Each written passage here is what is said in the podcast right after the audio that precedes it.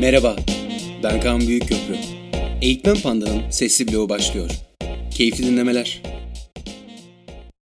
Eğitim hazırlarken gözden kaçırıyor olabileceğiniz noktalar. Eğitim hazırlamak bazen eğitimin kendisinden daha yorucu bir süreç olabiliyor. Bana göre zaten iyi hazırlanmış bir eğitimin iyi bir sonuç vermemesi gibi bir olasılık yok. O yüzden belki de bu yoruculuk başarılı bir eğitimin anahtarı olabilir. Tabii bu yorgunluk ve yoğunluk dikkatsizlikleri de beraberinde getiriyor. Bu sesli bloğumuzda eğitimlerde gözden kaçıyor olabileceğiniz noktaları konuşacağız. 1. Sürekli bir bütün olarak ele almamak.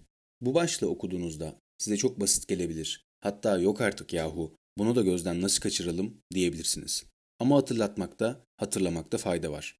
Çok etkili olduğunu düşündüğünüz bir oturumunuz olabilir. Ya da oturumunuzun içerisinde kullanabileceğiniz, herkese şaşırtacağını, güldüreceğini düşündüğünüz bir anınız, paylaşımınız olabilir.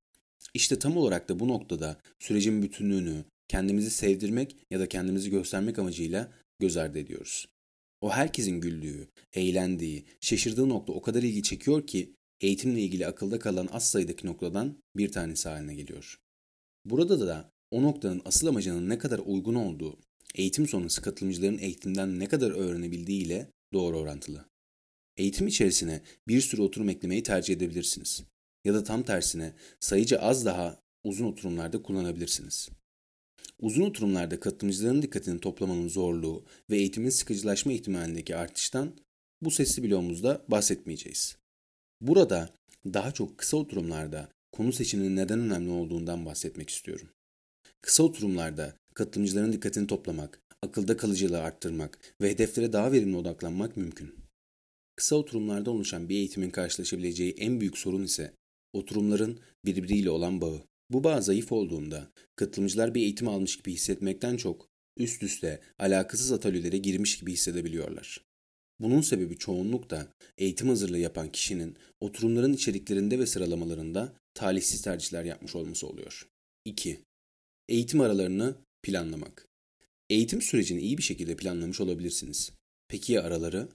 Oturum aralarını katılımcıların dinlenebileceği, bir sonraki oturuma kendini hazırlayabileceği bir alan olarak düşünmek gerek. Siz ne kadar araların ayarlanmasının sizin işiniz olmadığını düşünseniz de aslında eğitim boyunca katılımcıların zihinsel ve fiziksel olarak oturumlara hazır olduğundan emin olmak da sizin sorumluluğunuzda. Bu yüzden kaç dakikalık aralar verileceğinden, aralarda ne gibi ikramlar verileceği de kafa yorması gereken noktalardan bir tanesi olacaktır. 3. Eğitim mekanının kullanılması. Eğitim yapacağımız her alanı önceden görmek mümkün olmayabiliyor. Bu da oturum planlaması yaparken düşündüğümüz yöntemleri kullanmamızın önüne engel olarak çıkabiliyor. Eğitim planlamasında bu ve benzeri olasılıkları hesaba katmak gerekiyor. Ya mekanı gidip önceden görmek veya toplantı salonunun görüntülerini izlemek ya da alternatif yöntemleri her zaman cepte bulundurmak gerekiyor. Bu şekilde mekanını hesaba katmadığımız yönlerinin eğitimi etkilemesini engelleyebiliriz. Bu ve bunun gibi pek çok madde eğitim tasarlarken aklımızdan çıkabiliyor. Sizin eğitmenlere ve eğitim tasarımcılarına önereceğiniz, bunu sakın unutma dediğiniz noktalar varsa lütfen bizimle paylaşın.